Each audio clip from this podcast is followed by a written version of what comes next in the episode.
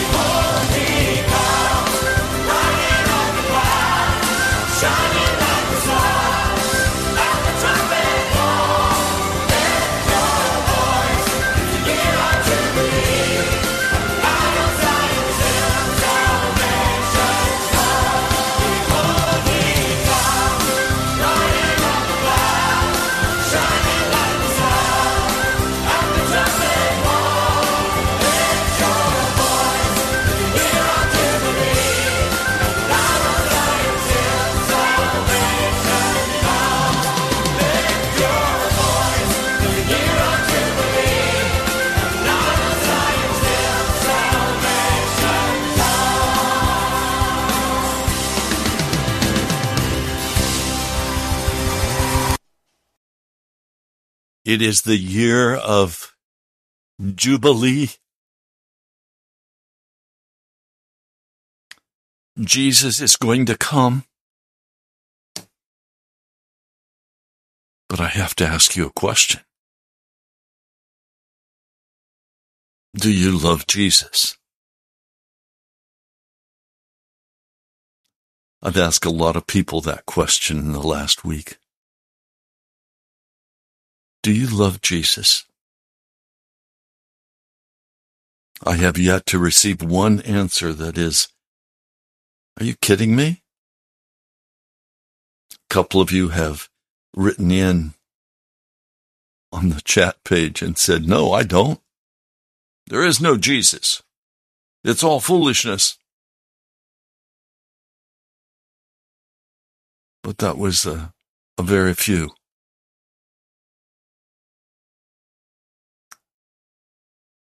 Yesterday was a, a very difficult day for me. I was struggling with some physical issues. But I was much more struggling with a spiritual issue.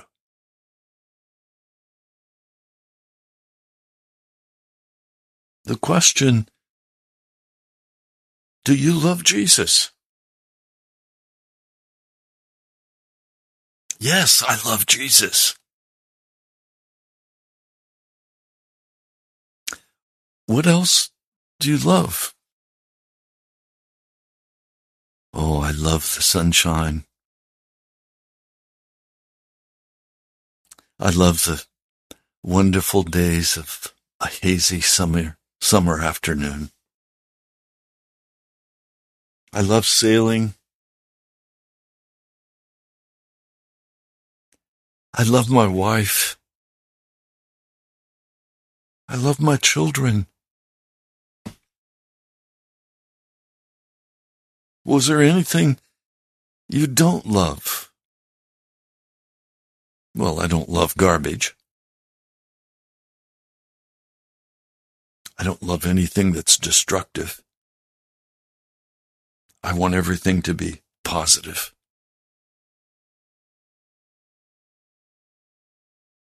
So you're a lover. Yes.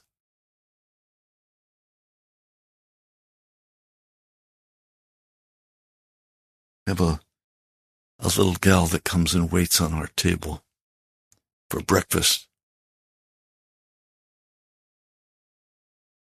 And she says, Oh, that's so beautiful. That's just beautiful. That's cute. I like that.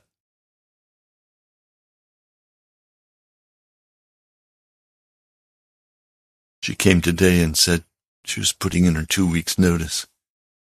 She's a college grad and she's headed to try to find government employ employment.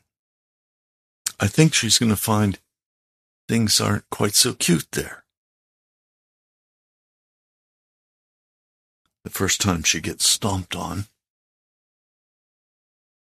be a lot of tears shed.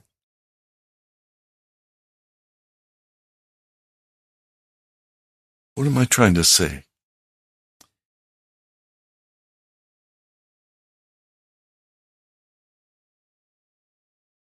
Well,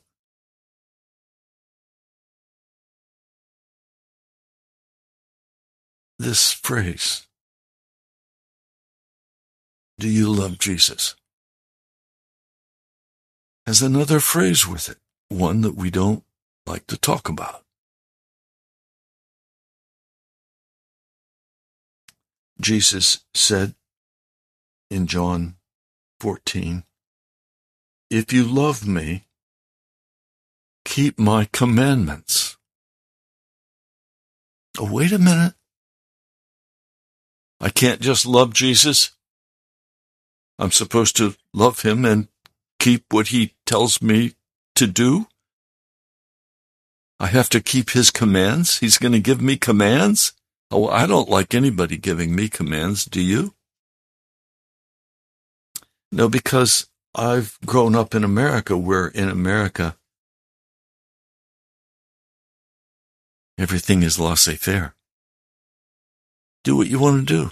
Go where you want to go. Say what you want to say. Feel how you want to feel. Think how you want to think. Do what you want to do. Just love me. Just love me unconditionally. And then we're fine. There's peace in the earth.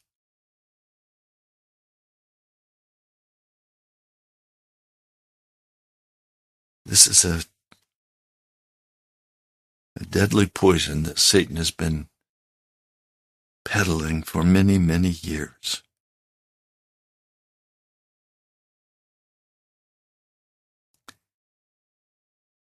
And the Lord said to me yesterday as I was coming to do the broadcast, Are you fit to preach? Are you fit to preach? All of you who preach, I want to ask that very simple question. Are you fit to preach? And an honest answer. And I had to stop and say, I can't answer that. I don't know if I'm fit to preach. So I came to the office and I I called my producers and I said, I'm not going to preach today. I have something else I have to do. And then I spent the next 12 hours in prayer, meditation, asking Jesus if I was fit to preach. The answer was very clear. No, you're not fit to preach, Ray. But I will give you my message. You speak what I give you to speak. Whoa, whoa, whoa, whoa, wait a minute. Now, I want to say a couple of things that are going to make some of you very angry, and it's not my purpose to make anybody angry. But I think it's something we have to face. We think far too much. We think far too much about our religion.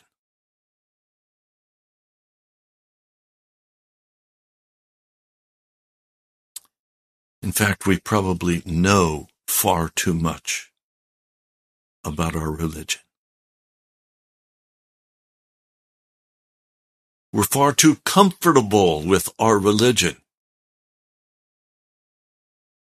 We've learned how to get along, to go along.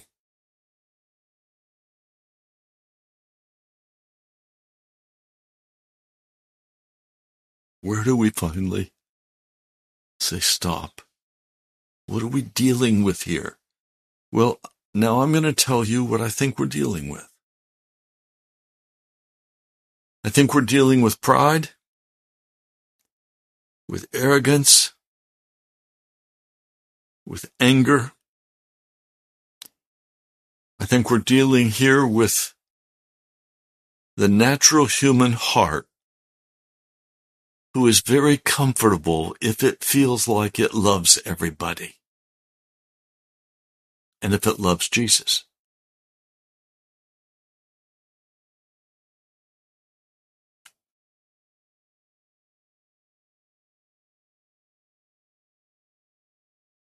We have taken far, far too much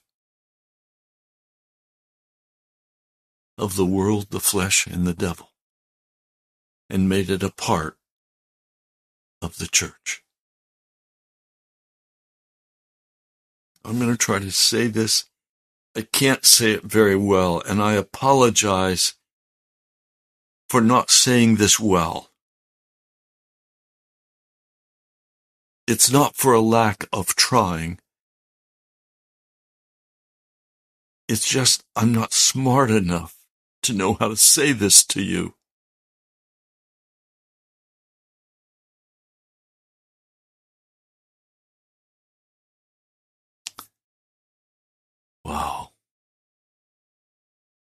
I really want to stir this up?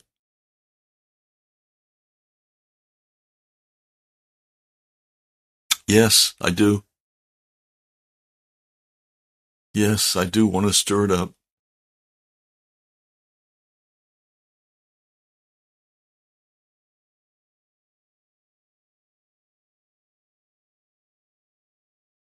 In our age, we don't even understand in America what real religion is. We have substituted it for something else that doesn't work. And the result is we can feel very comfortable and very good in our in our worldly churches, in our worldly entertainment, in our worldly life. We can say, Oh, I love Jesus. I want to say a very simple word. Prove it.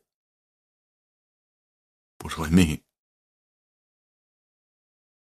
Do what Jesus said we are to do.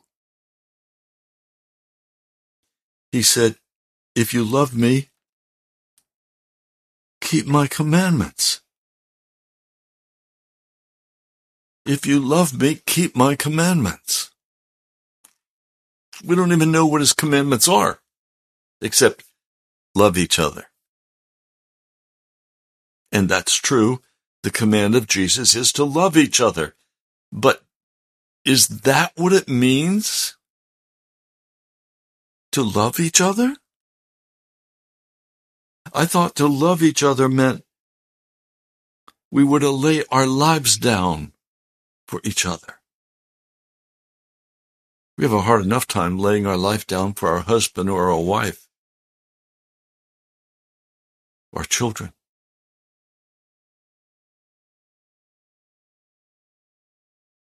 You see,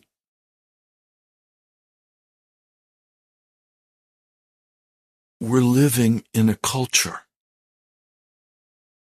that's a lie.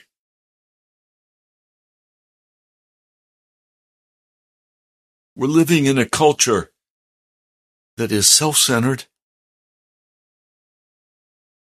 self-satiated, unclean, but it's spread over with a, a cloud of, I'm okay. I can do what I want to do, go where I want to go, be whoever I want to be. No, you can't. No, you cannot. Jesus did not say, if you love me, go and do good in the world. That's not what he said. He said, if you love me, keep my commands.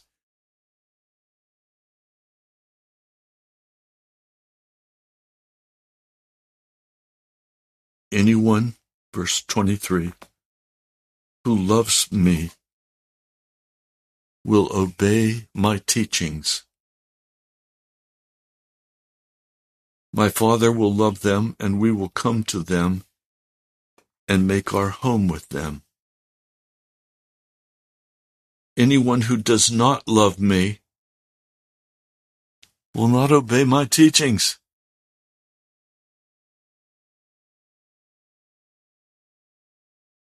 Verse 4, chapter 15.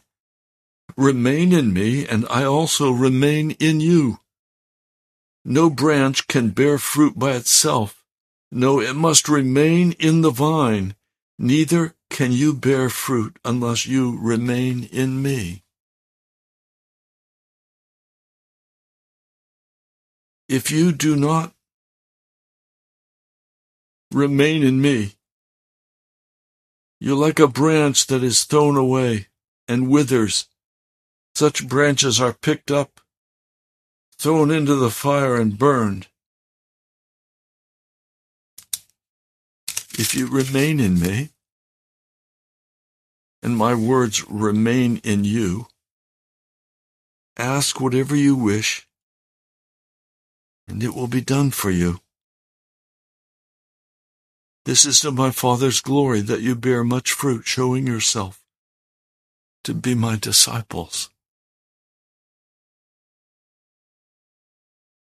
As the Father has loved me, so have I loved you. Remain in my love. If you keep my commands, you will remain in my love.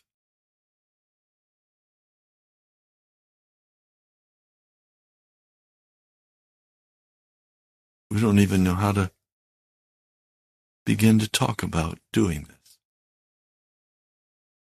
We have so carefully defined our life as Christians in America. We've so carefully defined our limits and our boundaries. We have so carefully opened the way for ourselves to do and be what we want to do and be. This little gal I referred to a minute ago, she calls herself a Christian. She was raised in a Christian family. Does the Lord Jesus want her to go and work for the government? Well, you have to work somewhere. Do you? We'll go get whatever job we can get that pays the most money. We've got to have a career line and we've got to, we've got to make it so that we can be successful in this culture. This culture demands much money to be successful in it. Well, what about all the ones who have lost their jobs?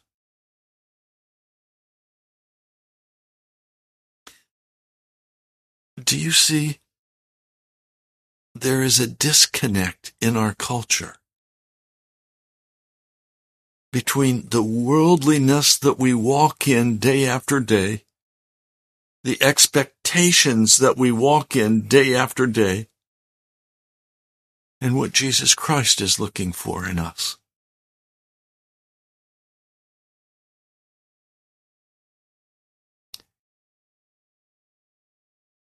How do we how do we get through this?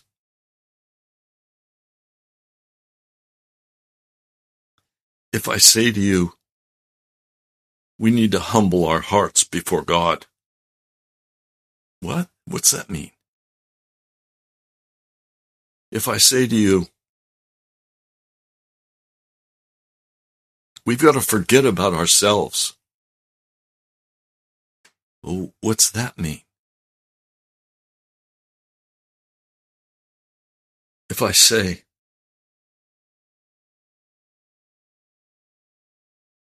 the time has come to start over in our relationship with God.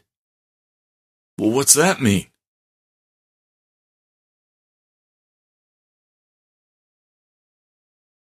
Does it mean that I'm supposed to come and sit down in the presence of the Lord and begin to say, look, I just have totally missed what it means to be a Christian? That's what I did yesterday. Just said, Lord, I've, I'm sorry. Please do in my life whatever you need to do. You've, you've broken my leg. And you've done other things that are very embarrassing for me.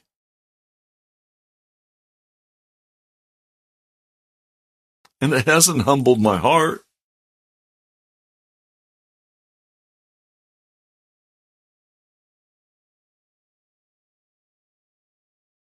Hasn't humbled my heart.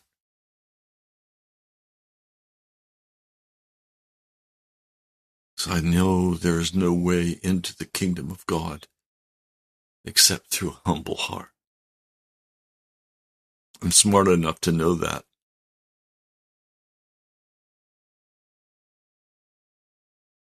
We've come to a place where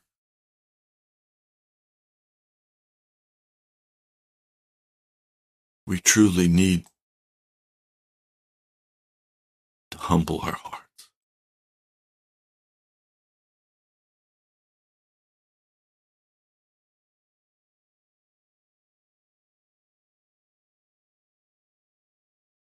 We need to humble our hearts, but how do we do it?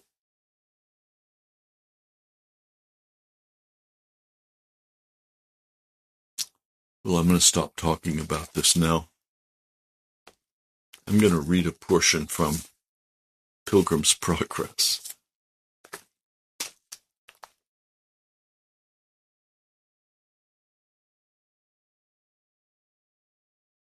Christian is speaking with another man about his walk.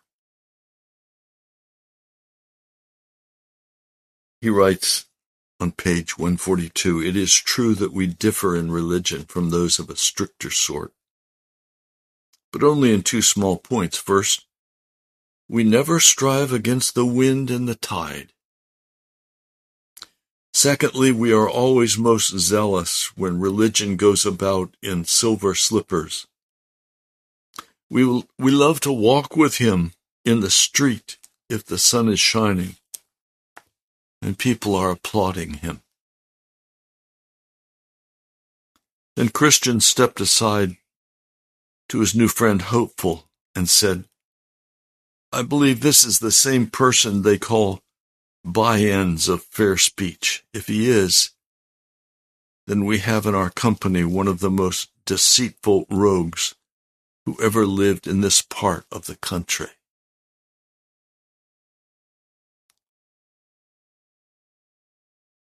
Then Hopeful said, Ask him. I do not think he should be ashamed of his name. So Christian came up to him again and said, Sir, are you, you talk as if you know more than most people in the world.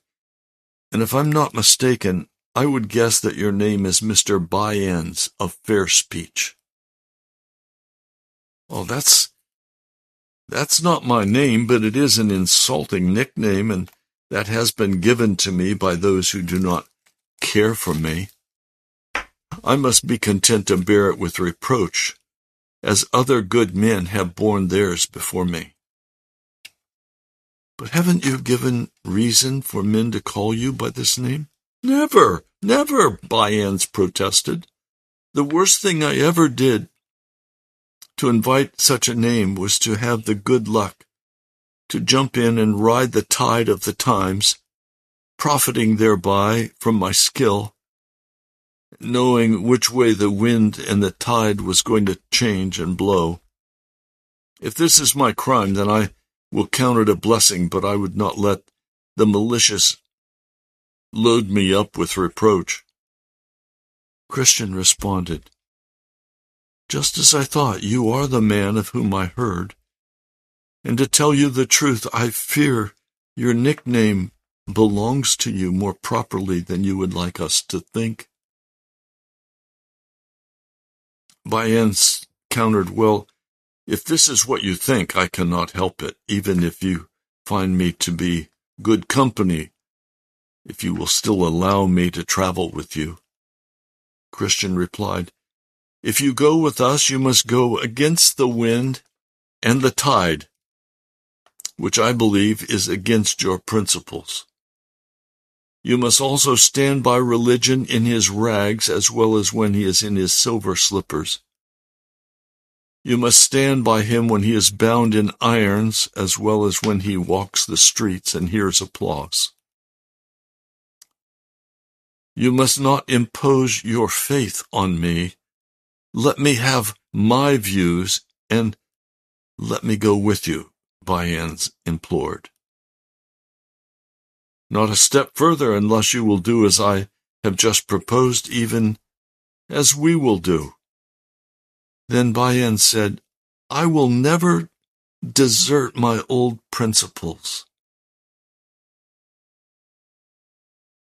Since they're harmless and profitable. If I may not go with you, then I must do what I did before you caught up to me, which is to go by myself until someone overtakes me who will be glad to have my company.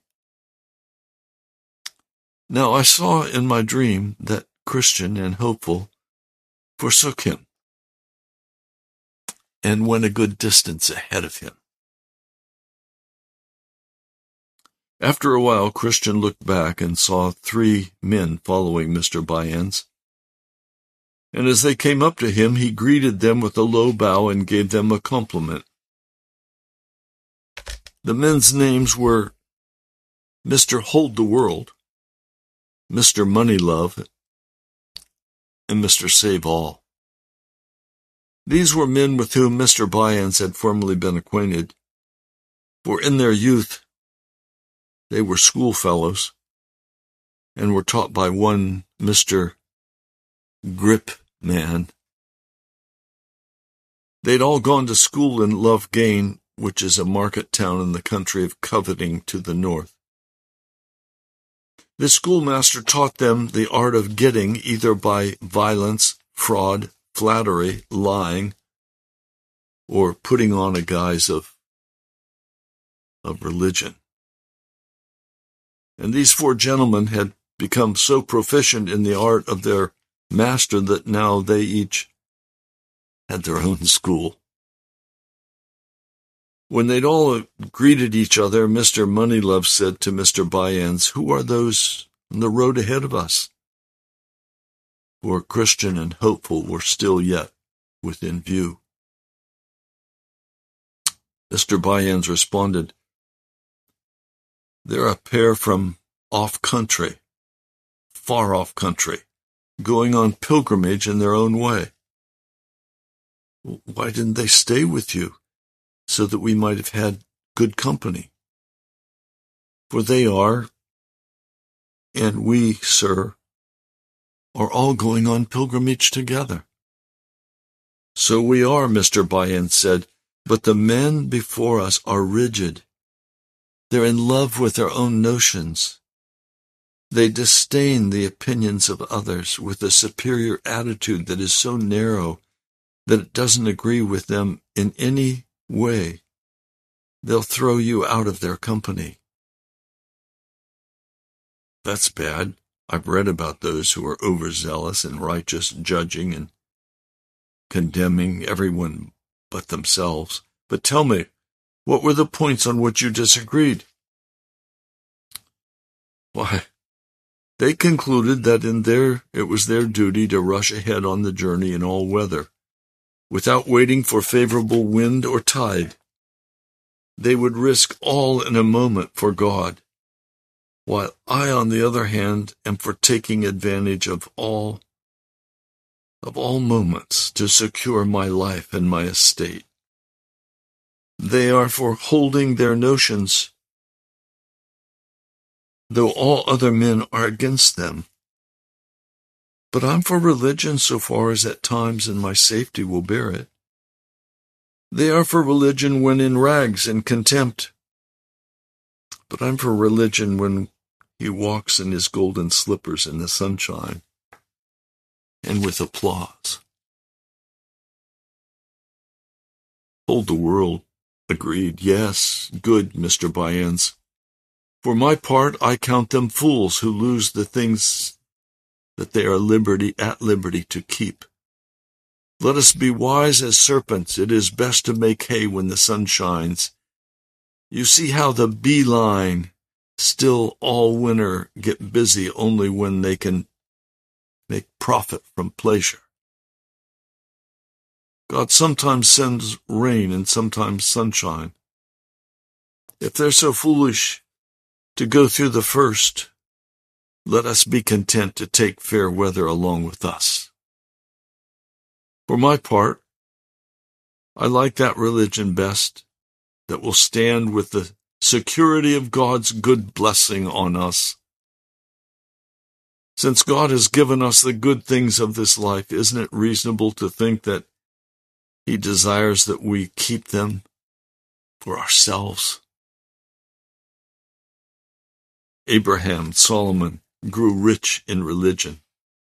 And Job says that a good man shall lay up gold as dust. So he must not have had in mind the men who are before us, if they are as you have described them. I think that we are all agreed in this matter, and therefore there's no need for any more discussion about it, stated Save All. You're right, Moneylove said. There's nothing more to say about this matter. Anyone who does not believe Scripture or reasons does not know the liberties that has been given to us. Mr. By-ends added, My friends, we're all on the same pilgrimage. To help pass the time, I'd like to propose a question to you. Suppose a man, a minister or a tradesman or such, should have an opportunity to get a blessing and improve his station in life by becoming extremely zealous in some point of religion. Let's suppose that this religious point is something about which he has no particular interest. But by appearing to be interested, he can gain an advantage, either financial or otherwise. The question I put to you is this Can he pretend to be interested and remain an upstanding and honest man? Moneylove noted, I see where your question is getting. And with those gentlemen's with these gentlemen's permission, I'll endeavor to give you an answer. First, I'll speak to your question as it concerns a minister. Suppose a minister, a wealthy man, but someone with a very small income, has a desire to increase in wealth and influence. Suppose that he sees an opportunity for advancing this goal by becoming more studious, preaching more frequently and zealously, and modifying some of his principles to fit in with the preference and temperament of his congregation. I see no reason why he cannot do this and a lot more if needed, which still remains he would remain an honest man Here's the reason why. His desire of a greater income is lawful, since it set before him by providence. He should take advantage of the opportunity without questioning his conscience. Besides, his desire for more income makes him more studious, more zealous in his preaching, and so on, and this makes him a better man. Yes, it makes him a better man in all aspects of his life, which of course is in accordance with the will of God. Now, as for his modifying his views and principles to make himself more acceptable to his people, this is three good things about the man. It shows that he is of a self denying temperament, of a sweet and winning disposition, and thus more fit for ministerial duties. I conclude that a minister who exchanges a small thing for greater good should not be judged as coveting for doing so. Rather, his decision results in self improvement and industry. He should be commended as one who pursues his call, and the opportunity should be seen as something that will help him do good.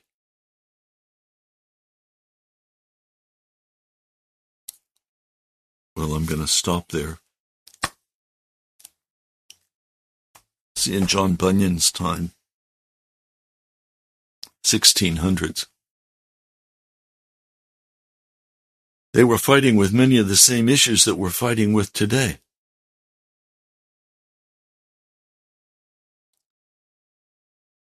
Am I going to compromise my life in Christ? have I already compromised my life in Jesus and made room for many different people and activities that do not bring honor to Jesus, but bring honor to me, that cause people to think I'm somebody when I'm nobody.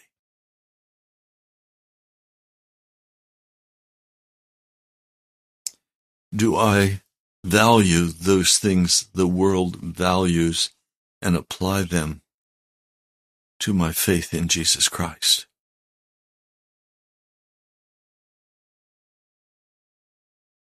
Are you offended by my statement that we have so compromised our faith in Christ that we have become lovers of everything, including lovers of everything dark. Except for those few things we say no, no, no, no, no.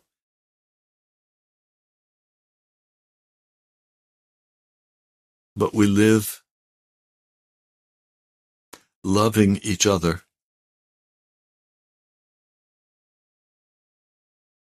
but not Jesus.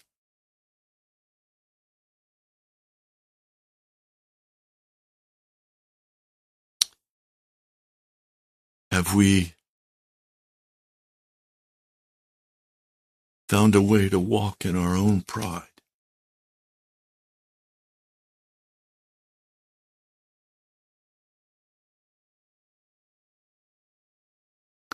Do we value too highly our church, our social connections?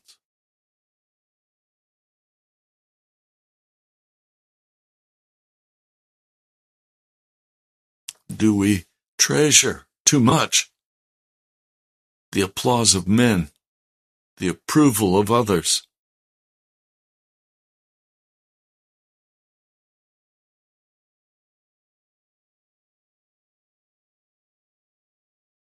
Are these difficult questions? I don't see anyone has come online. And I'm not sure what's happening there.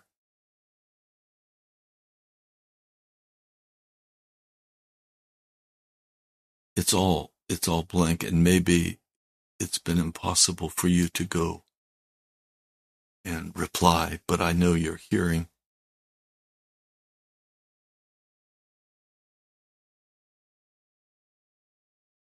I think we need to stop and take some some time. Talk about what it really means to be a Christian. What the cost is for being a Christian.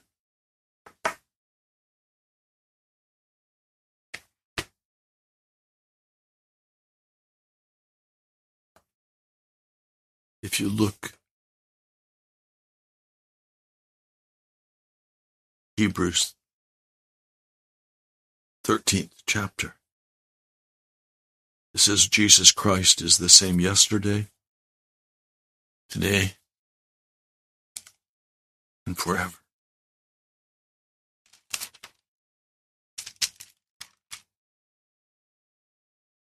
Jesus is not changing. His standard of judgment is not going to be changed.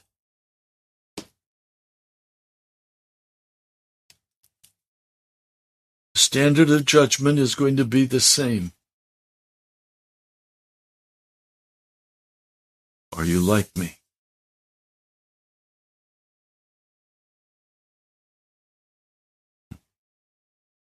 Do you walk like me? Do you act like me? Do you think like me? I want Jesus to be in me. I want him to fill me with himself to his utter fullness.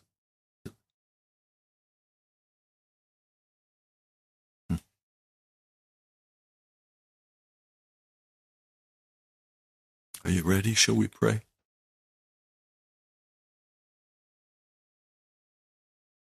Lord Jesus, I come the end of this message today to say, please, I need your Holy Spirit to come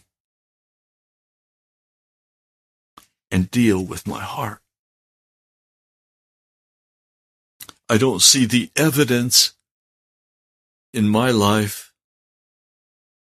the evidence of healing and restoration and the conversion of the lost. I don't see the signs that say you have the victory.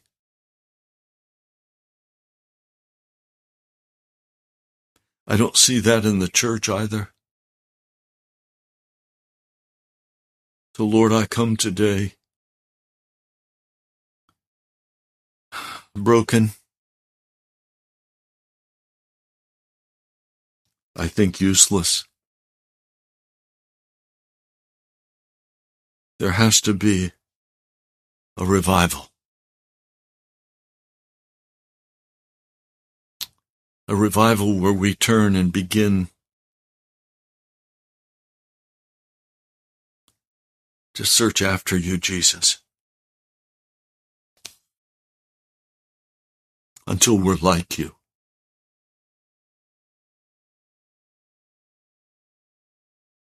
Jesus, I think if we were like you, no one would recognize us in this world. People would become very uncomfortable with us.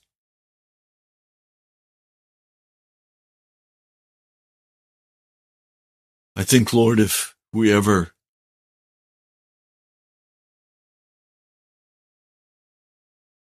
could become like you,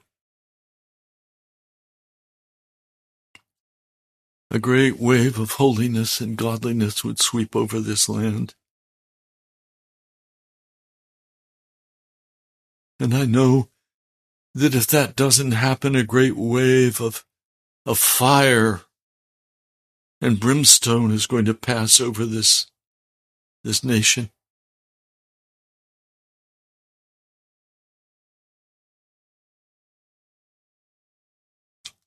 Lord, I know we don't have much choice.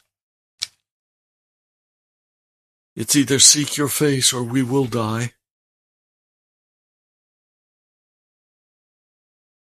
I pray, Lord,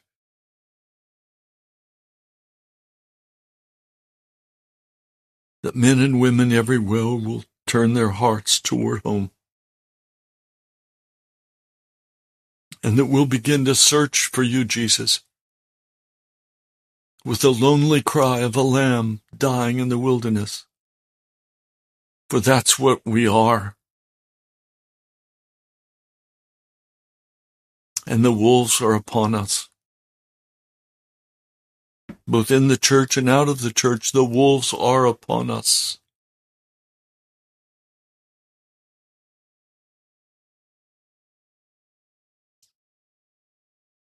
Lord, please come.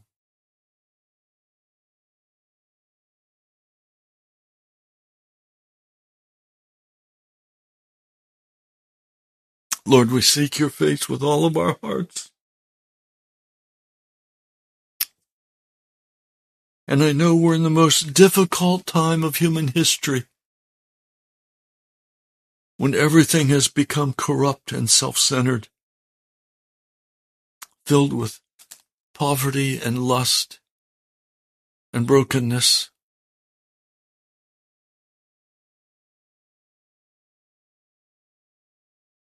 Ungodliness, unrighteousness. Lord, I'm not comfortable anymore in this land.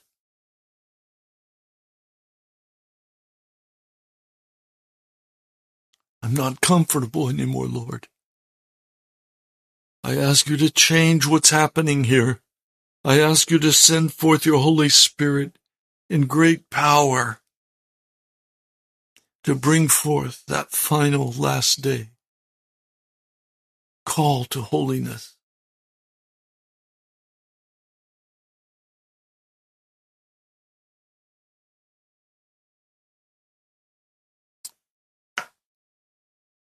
Lord, please come.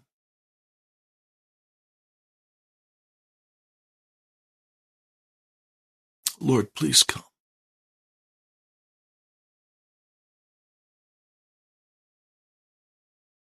Lord, we need you. The church needs you.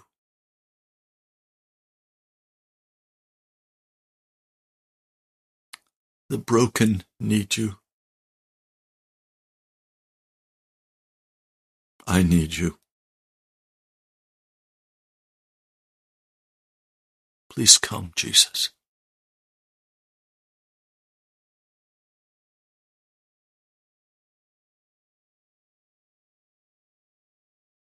We are hungry for your presence.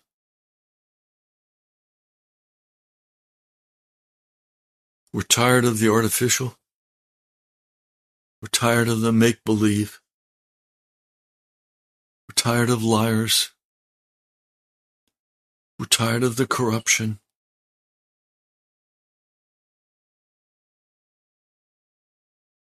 We're tired of evil men and women trying to twist things to their own advantage, laying plans to destroy your people and this nation.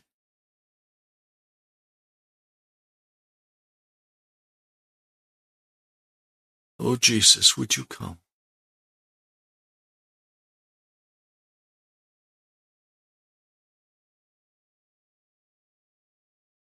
And Lord, there are some today who are physically sick. There are some today who are torn emotionally, physically. Would you send your Holy Spirit to meet them and to move with healing in your wings for them?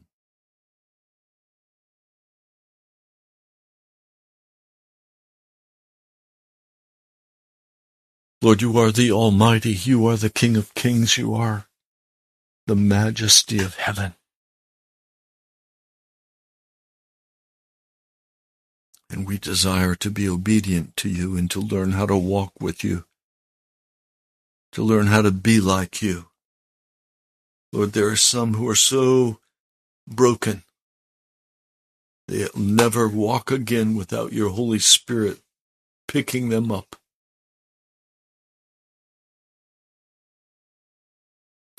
Thank you, Lord.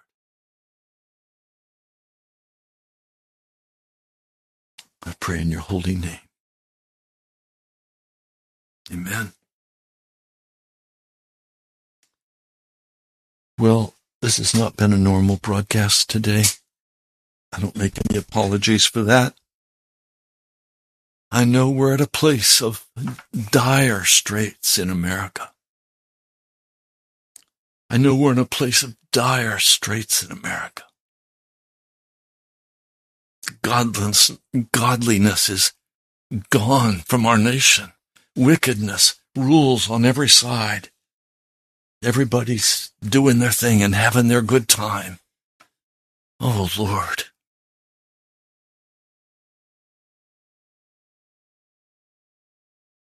Has to change. We have to change.